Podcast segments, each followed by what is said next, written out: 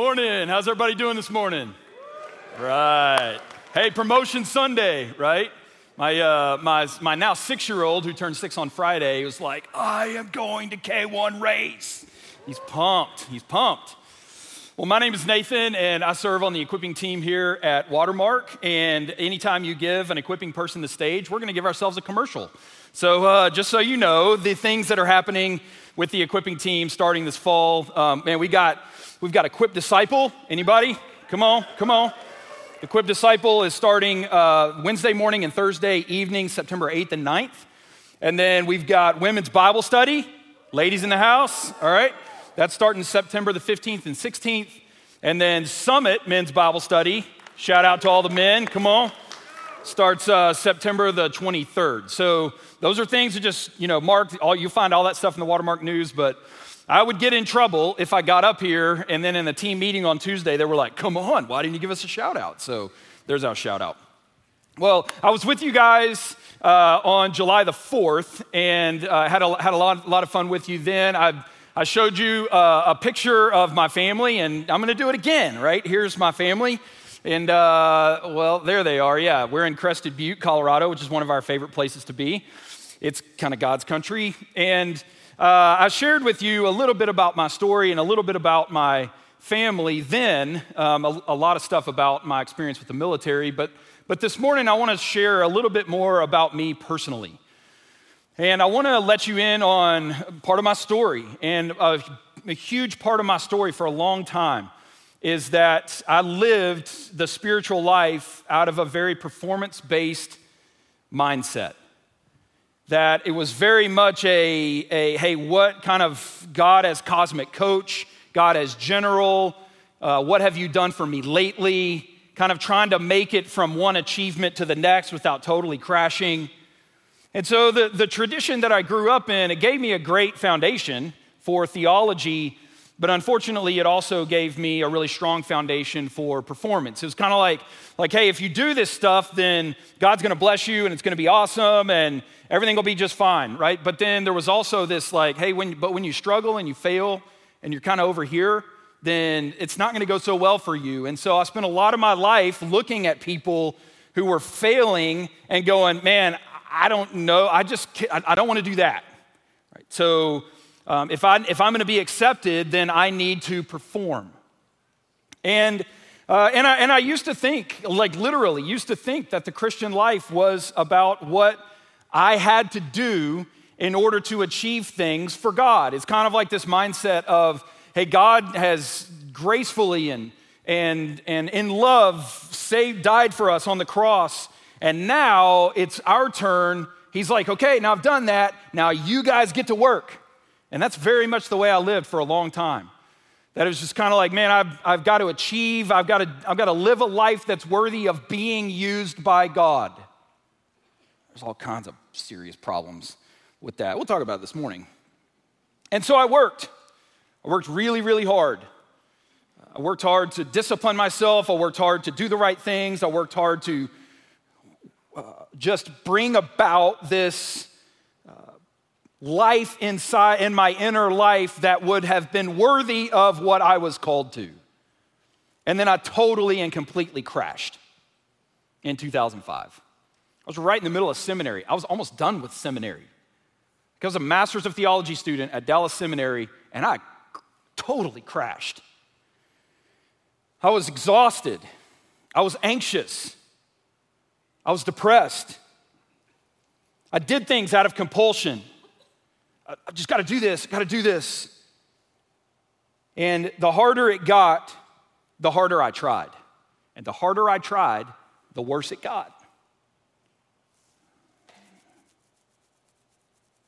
And so it became really obvious that my exterior life, what I was doing for God, the resume I was building to present to God, that my exterior life was outpacing my interior life. And I bet you I'm not alone in this. I am looking out across a sea of faces, and uh, my heart goes out to you. If, if, if, I, if what I just described is you, like, uh, you know, dude is reading my mail. I get it. So, and some of you are probably thinking, oh, great, we're starting a series on the spiritual life. They're going to tell me how I need to double down my effort to read the Bible more and pray more and share my faith more and do more things at church and serve. All right, here we go. And we, you know, we toss word, hey, it's okay, just abide, you know. But for so many of us, the word abide means read the Bible more, pray more, share your faith more, do these things more. And instead of creating inside of us an inner peace and a rest for our souls, our abiding ends up leaving us exacerbated and wanting more. And then we're like, well, Dad gummit, I can't even abide.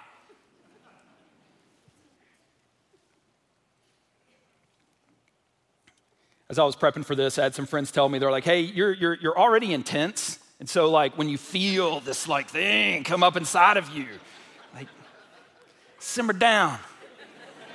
My wife literally texted me. I was right down there in that seat where Kaylee, she was like, gentle and lowly, baby. Gentle and lowly.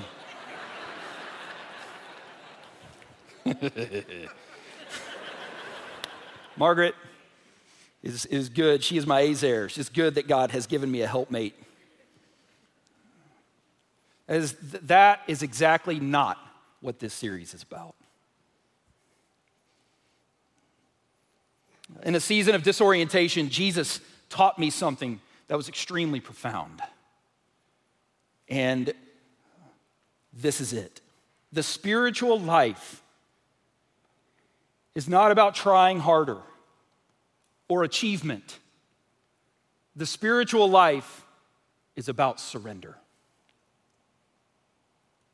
I'm gonna say that again. This is on the test. the spiritual life is not about trying harder, it's not about achieving, it's about surrender. It's about surrender to what Jesus has already done and what he continues to do. And so the spiritual life for us is about not knowing. I literally I've, I've, got a little workout in before I came in because you know, my nerves, you know. And so I'm like, hey, trying to work some of that out. And I was praying um, while I was uh, while I was exercising, and and uh, it literally was like, Lord, I don't know. I cannot do. And the Lord is like, that's where I want you. That's where, that's where He wants all of us. Not knowing, non achievement. It changed my life. And that's what I want to talk to you about today. So we have to set this foundation of the spiritual life so that when we do talk about imperatives in the scriptures, because imperatives are there, like there is stuff to do. But we're not going to talk much about that this morning. We'll end up getting there, right? But uh, so often that's where we start. And because we start with the imperative, come on, guys, go do it. We don't understand the, the vast amount of biblical literature and the, the, the message of Scripture and the gospel of Jesus that, that shouts out to us constantly I have already accomplished this. Like, live into me. And so that's what today is going to be about. I want to give a little bit of an overview of Romans. And then, uh, and then we're going to launch into, uh, it's funny, uh, they were like, uh, hey, you know, what are you talking? I was like, I'm, I'm, I'm going to talk about two words today. That's it, you know, the whole Bible, two words. But in Romans, which is where we're going to be over the next however many weeks this series takes, uh, Romans 6, 7, and 8. So I want to give you a sense of what Romans is really quickly. And ultimately, what it is, is it's Paul's apologetic, it's his letter, it's his defense of his gospel. And his gospel is what he would call a, uh, a, a attempt to uh, settle the issue of if you're a Gentile, do you have to keep the law? Do you have to observe the law in, and become a Jew in order to become a Christian? That's the question the first century church in Rome was asking. That was the dominant question. And the letter to the Romans answers that question. And it answers it in a resounding no. You don't have to follow the law. This is not about keeping the law, this is about faith in Christ. And that's what Romans is about. So you have in chapters one through three Paul establishing that, hey, are you a Gentile? Then you're a sinner. And all the Jews are like, Amen, you know, the godless pagan Gentiles, you know. And then he's like, Well, hey, but do you think if you're just moral that you're gonna be okay? And Paul argues in chapter two, uh uh-uh, uh, you are guilty too, right? They're like, Dang. And then he turns and talks to the Jews, and they're like, Whoa, dude, no, we're like people of God. And he's like, Dude, you guys have the law, and you don't even keep it. What in the world? One, two, and three. The Gentiles are bad, the moral man is bad, the Jews are bad, everybody's bad, right? Romans chapter 3, verse 23 says what? For all have. Bro, why am I even up here, man? This is, this is awesome. I love it. And so, what the appeal that I would make to you right now is look, if, you've, if, if you have uh, a recognition of your own sin, because it's one thing to go, hey, yeah, people are sinners. It's another thing to go, whoa, like, I am a sinner. And you've never placed your faith in Jesus to save you, our invitation today is come. It's free. It's the gift of God. It's not by anything that you do so that nobody can boast. You don't earn it. But guess what, guys? That's justification. That's like that first faith decision you make to start to follow Jesus. That's justification. But guess what, guys? The gospel doesn't stop there, it continues. So we're justified by faith. We also live what is called sanctification, this process of becoming more and more like Christ. That is also the gospel. And that's what we see in this section on salvation in Romans from chapters 4 to 8. But then that begs the question for the Jewish community they're like, well, what about Israel? Like, if the Gentiles are grafted in, what happens to us? And Paul answers that in Romans 9 to 11, talking about the sovereignty of God and how he's working all these things for the good of the salvation of the whole world. And then lastly, there's this huge shift in Romans 12, verse 1. He says, Therefore, in view of God's mercy, right? See Romans 1 uh, through 11. And then in Romans 12, he says, Now offer your bodies. Now you get into a lot of imperatives. What does it look like to live this out? That's what the book of Romans is about. But this morning, I want to talk to you about a bookend, okay? And the bookend of Romans we see in Romans 1 5 and 16 26. So turn to your Bibles real quick to the book of Romans, and we're to just look at this one phrase. The phrase is in Greek is hupakoen pisteos. All right, it's two words. In English, we translate it the obedience of faith. So let's look at Romans 1 5. It says, Through Jesus and for his name's sake, we received grace and apostleship to call people from among all of the Gentiles to the hupakoen pisteos, to the obedience that comes from faith. So we see at the beginning of Paul's letter to the Romans, he is saying that um, we have received this grace and apostleship so that we can call people to this thing. Right? Then he argues for 16 chapters. And then in the end of Romans, in chapter 16, verse 26, right, he says, But now revealed, or uh, uh, certain 25, now to him who is able to establish you by my gospel and the proclamation of Jesus Christ according to the revelation of the mystery hidden for long ages past, but now revealed and made known through the prophetic writings by the command of the eternal God, so that all of the nations, panta ta ethne, all of them, might come to the obedience that comes from faith. He bookends his letter to the Romans with this obedience that comes from faith. And so, what I want to do this morning is just ask that question what is that? what is the obedience that comes from faith? And so, to do that, I think that uh, it's always helpful, at least it is for me, a lot of times to think about hey, I want to define something. And so, in defining it, it's helpful for me to talk about what it's not, to like start to eliminate options so you can zero in on, okay, this is what it is. And that's what I want to do this morning. So, the, so hang with me. We'll eventually get to what it is, but first we're going to talk about what it's not. The, firstly, the obedience of faith does not come from the law. A lot of people will view the spiritual life as um, I have to achieve, I have to prove my faith through obedience. It's like we take the gospel, that's a free gift of God, and we receive the forgiveness of God, but then we immediately think, okay, now that's God's work, now I have to get to work.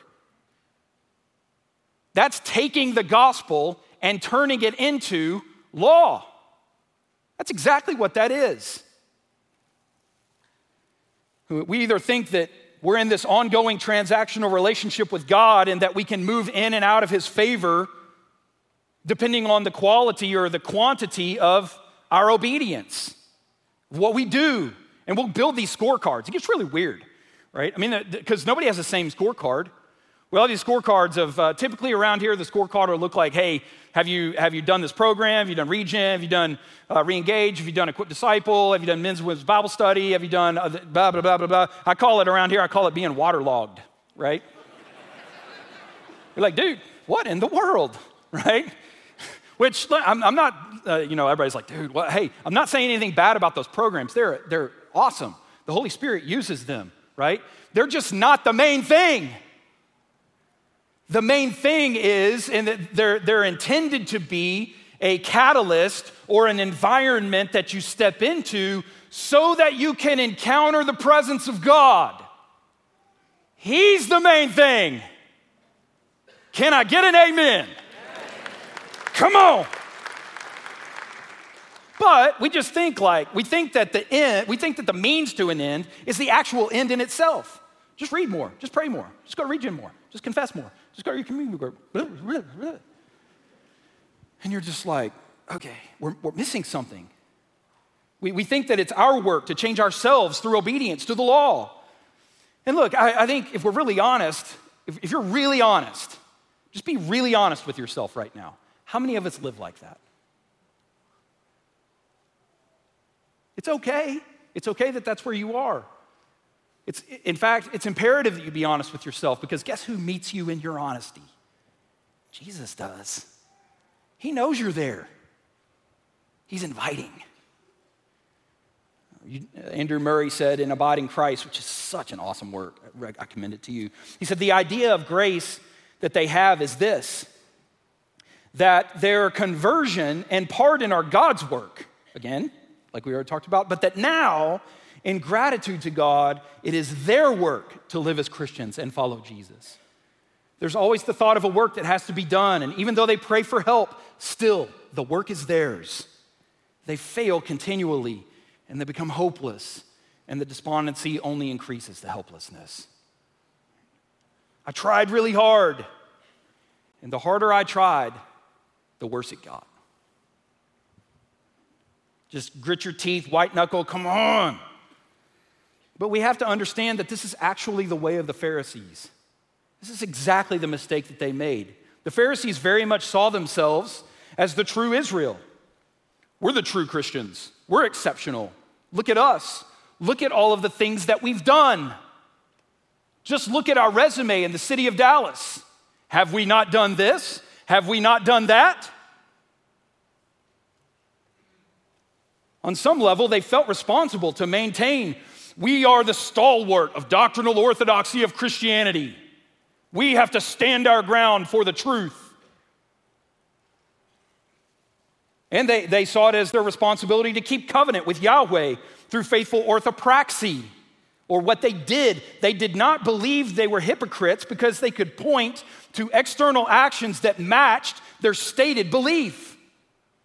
Yet what they essentially propagated was obedience without love.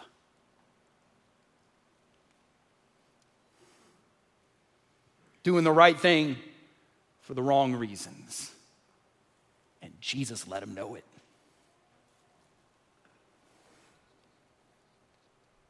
Look, you, you know you're stuck in this pattern when you have this like neurotic self-talk that goes on in your own mind all right? See if you identify with these things. I definitely did. Like so i was doing this list i was like oh i'm typing this out because this is totally my story right? There's, pre- there's straight up pretense. Fake it till you make it right? i know i'm doing the right thing even though it's totally exhausting and i have to just kind of like will myself to keep doing it right? But I can't really let anybody else know that because I know I'm doing the right thing and I can't be like, uh, this is, a, actually, I don't know. Am I doing the right thing? Fake it till you make it. Another one is to turn to programmatic or personal solutions. I can try harder, I can do better. How many times in our community groups or in things around here have we counseled each other with just blatant appeals to pride? Hey, you can do it. Come on, let's go. Put this other thing in place so that that will help you to try harder and to do better and to become more disciplined.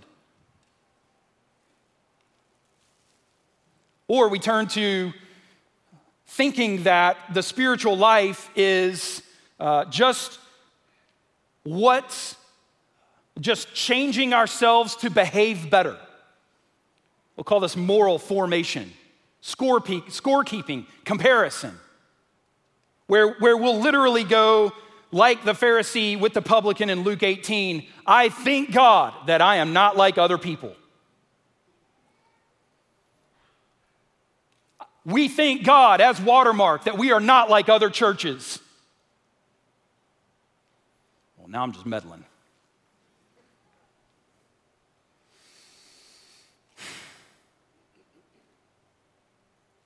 Or we double down on ministry activity. And we think things like, I'm validated by what I can achieve. Surely the Lord's hand must be on me because look at what I have achieved ministry activism.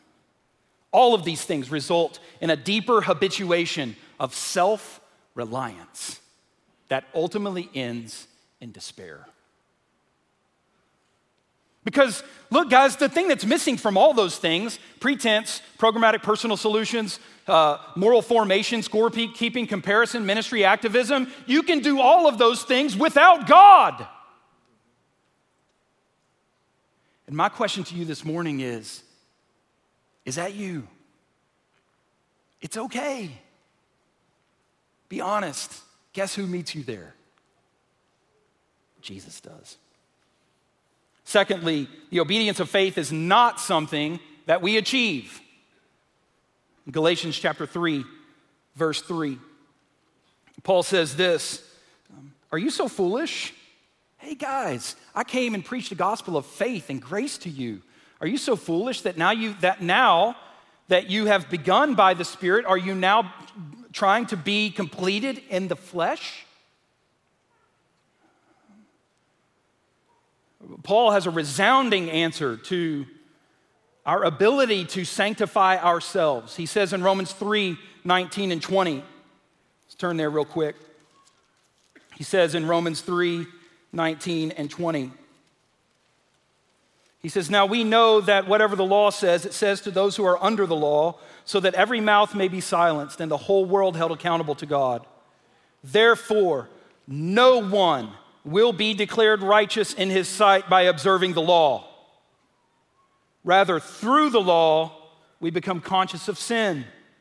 So, Paul makes it super clear that the law is there to expose our need not to follow it to the letter.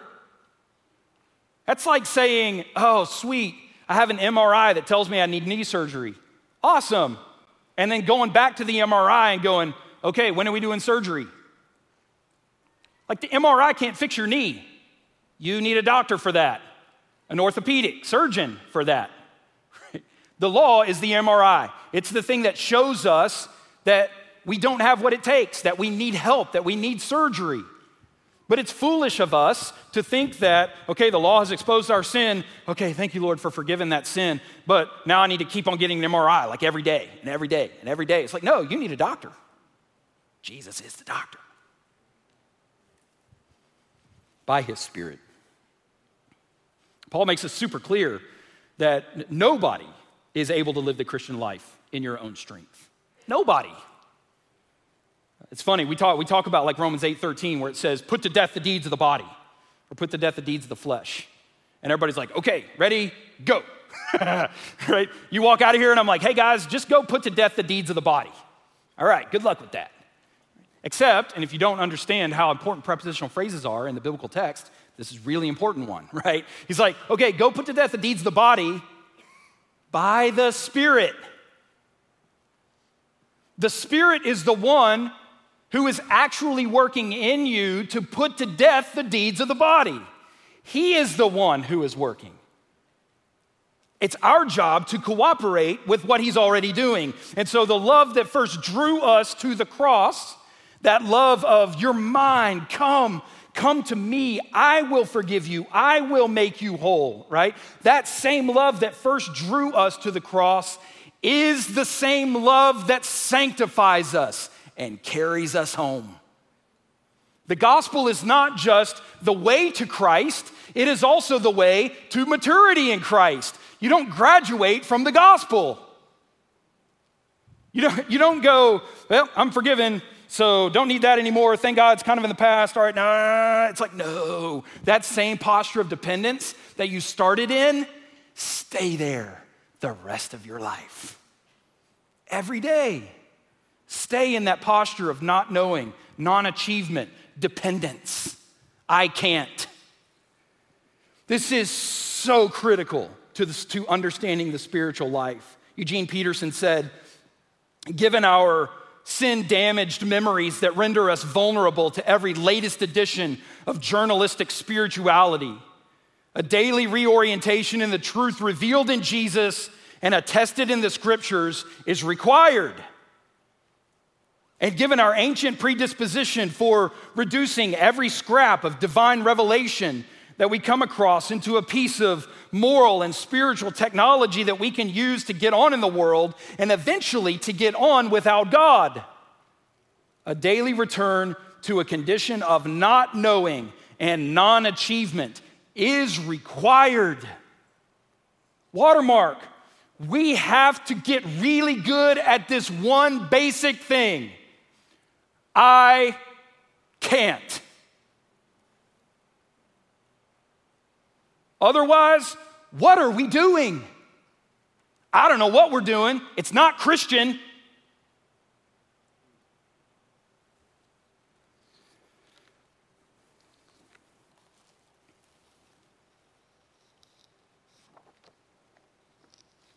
Okay, what is the obedience that comes from faith? Well, it is something that requires surrender. Not achievement, surrender. It, but look, guys, obedience is a loaded word, right? I mean, as soon as you hear the word obedience, you're like, Ugh. I literally went back to some different courses that I've taught. If you've taken an equipping course or something like that here, uh, these are some of the responses that people gave me when I was talking about, hey, what do y'all think of when you think of the word obedience? So, like, I'll give you a few seconds. Like, what's your knee jerk reaction? Like, obedience. it's like, it's probably all over the map, right? But these are some of the things that I heard. Like, uh, it's, it's about doing something I don't really want to do, right? My kids definitely identify with that, right? and really, look, I mean, our, our childhood tendencies, uh, as we live it as adults, all, all, we've, all we're doing is our childhood tendencies of responding to those kind of things have just matured, but they're still there, right? We're just grown up kids. Obedience equals discipline. Uh, obedience, this is funny. Obedience sounds like my alarm going off at 5 a.m., right? It just kind of has that sense of like, Ugh. But the last thing I want to try to do is convince you to do something that you don't really want to do anyway. I mean, if we're honest, it's like, hey, how many of y'all really want to get up and, and be in the Word? How many of y'all really want to spend significant time in prayer? How many of y'all really want to uh, share your faith with your neighbor? How many of y'all really want to like fast and pray and meditate? How many of you really want to do that? The spiritual life is not about externals, it's about, we have to talk about following Jesus on the level of desire. What do you want to do? That's where the Spirit is working.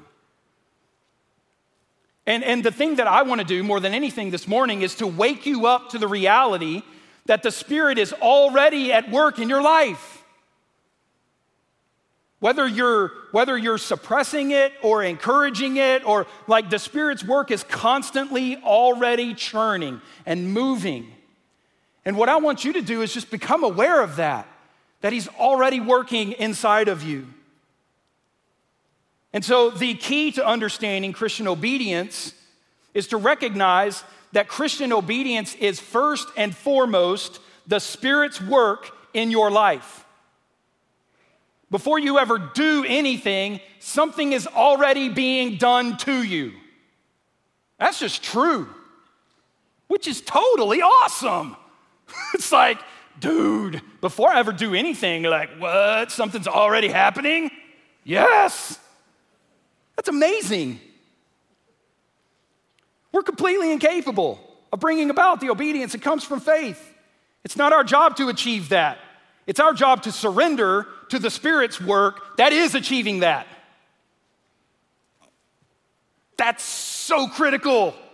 It's not our job to achieve the obedience of faith, it's our job to surrender to the Spirit's work that is achieving the obedience of faith. Just don't get in the way.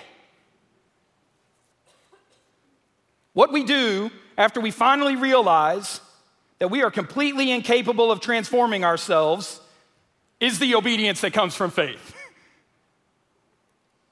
When you finally get to that spot where you're like, yeah, I don't know, I can't do, Lord, uh, and look, this is so counterintuitive to us, right? Because we want to bring, we want to, our Promethean selves, our, our like godlike selves is going, uh, no, I've got to do this. And it's like, yeah, I hear you, but that's just not Christian. That's not what it means to follow Jesus. Like the ground is, the ground is level at the foot of the cross. We have no idea where we're going, which is why we have to wake up every day and go, Lord, I don't know, I can't do, but you know and you can do. I'm with you. The obedience, this obedience is a, is a work of the Spirit. It's, it's the natural outworking of His work in our inner being. That's why the fruit of the Spirit is not knowledge or activism or moral behavior or how much Bible you know or read or can memorize or recite. That is not the fruit of the Spirit. The fruit of the Spirit is love and joy and peace and pain, like inner transformation that you cannot conjure up for yourself. We're like, well, how do you get there, right? And the answer is, well, uh, we can't, in, in any kind of sense, discover our failure to keep God's law except by trying our very hardest and then failing.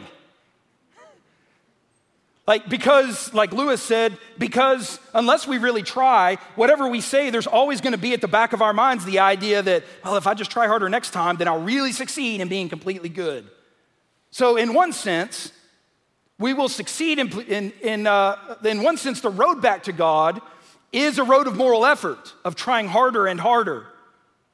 But in another sense, it's not trying that's ever going to bring us home. All of this trying, all this achieving, leads up to the vital moment at which you turn to God and you say, You must do this. I cannot. That is where you live the spiritual life. If we get out of that spot, whatever we're doing is no longer Christian. So, what do we do? I'm going to teach you two words. It's going to drive this entire series, okay? It's called actively passive. Okay, for those, those grammarians in the house, you're like, oh, sweet. You know, now we're talking about the mood of a verb, right? the active mood of a verb is what? That the subject is doing something to the object, right? That's the act, like the, the subject is doing something. The passive mood of the verb is that the action of the verb is being done to the subject, right? So, What's super important is to be actively passive, is to actively cooperate with the, the Spirit's work in our lives, uh, this work that we are passively receiving from Him. Another way to, co- to talk about this is to cooperate with the Spirit. Now check out what He's doing in our lives. Philippians 1 6, He who began a good work in you will bring it to completion.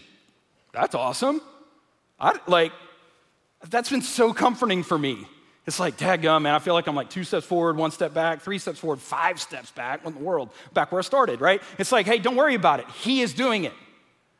Philippians 2 12 and 13, work out your own salvation, right? There is uh, this process of cooperation with the Spirit, but remember that it's God who works in you.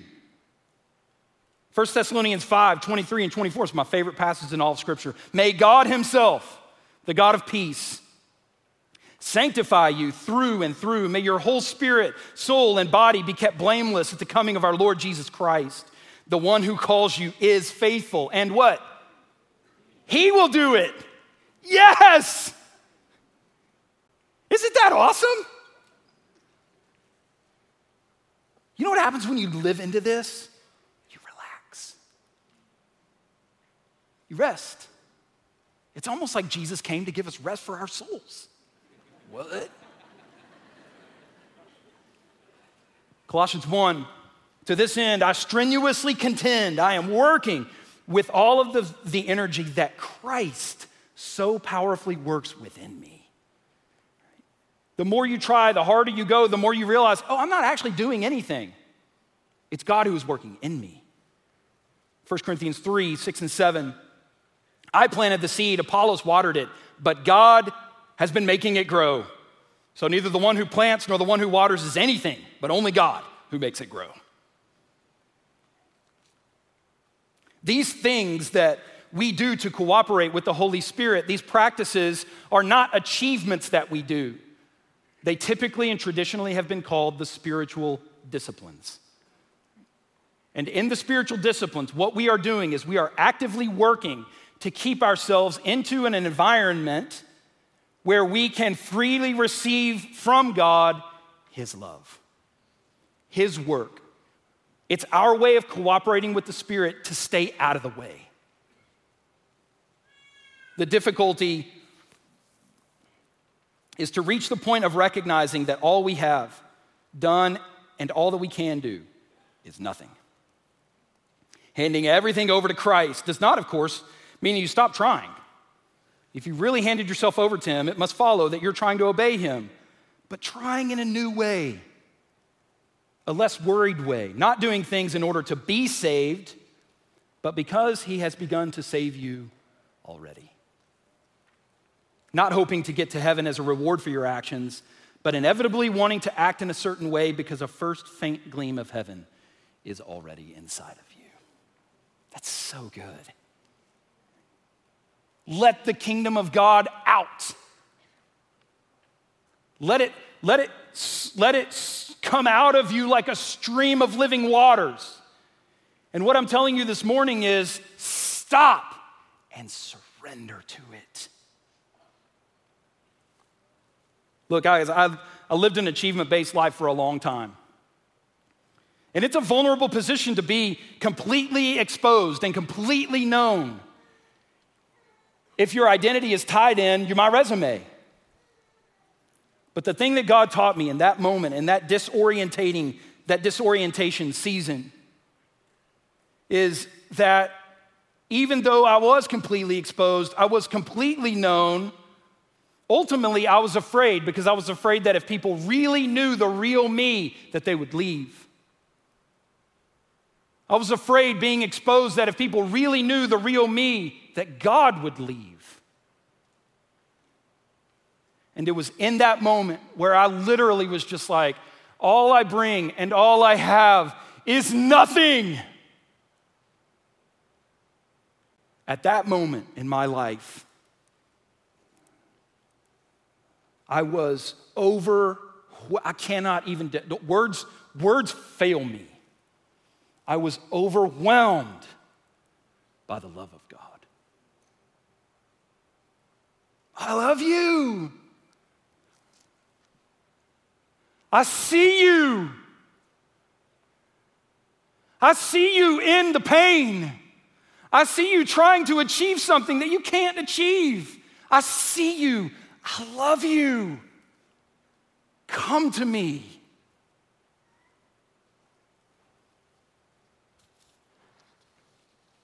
He loves us we are simultaneously completely known and completely loved.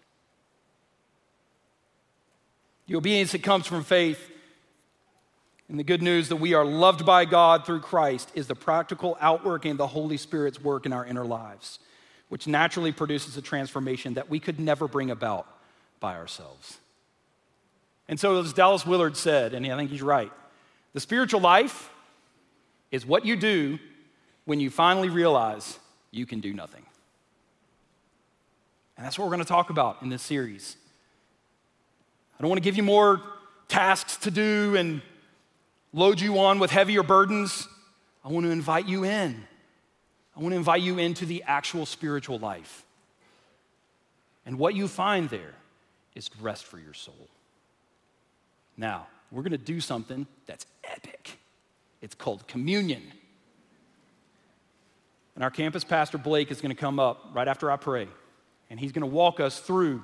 And I, I just want you to use this time to confess to the Lord Lord, these are the areas of my life that I, I'm still godlike trying to control. I'm trying to achieve it. I don't know that you really love me. I'm afraid because I feel exposed. Confess all those things to Him and then receive through the elements the gospel. We don't graduate from it, we have to continue to live in it.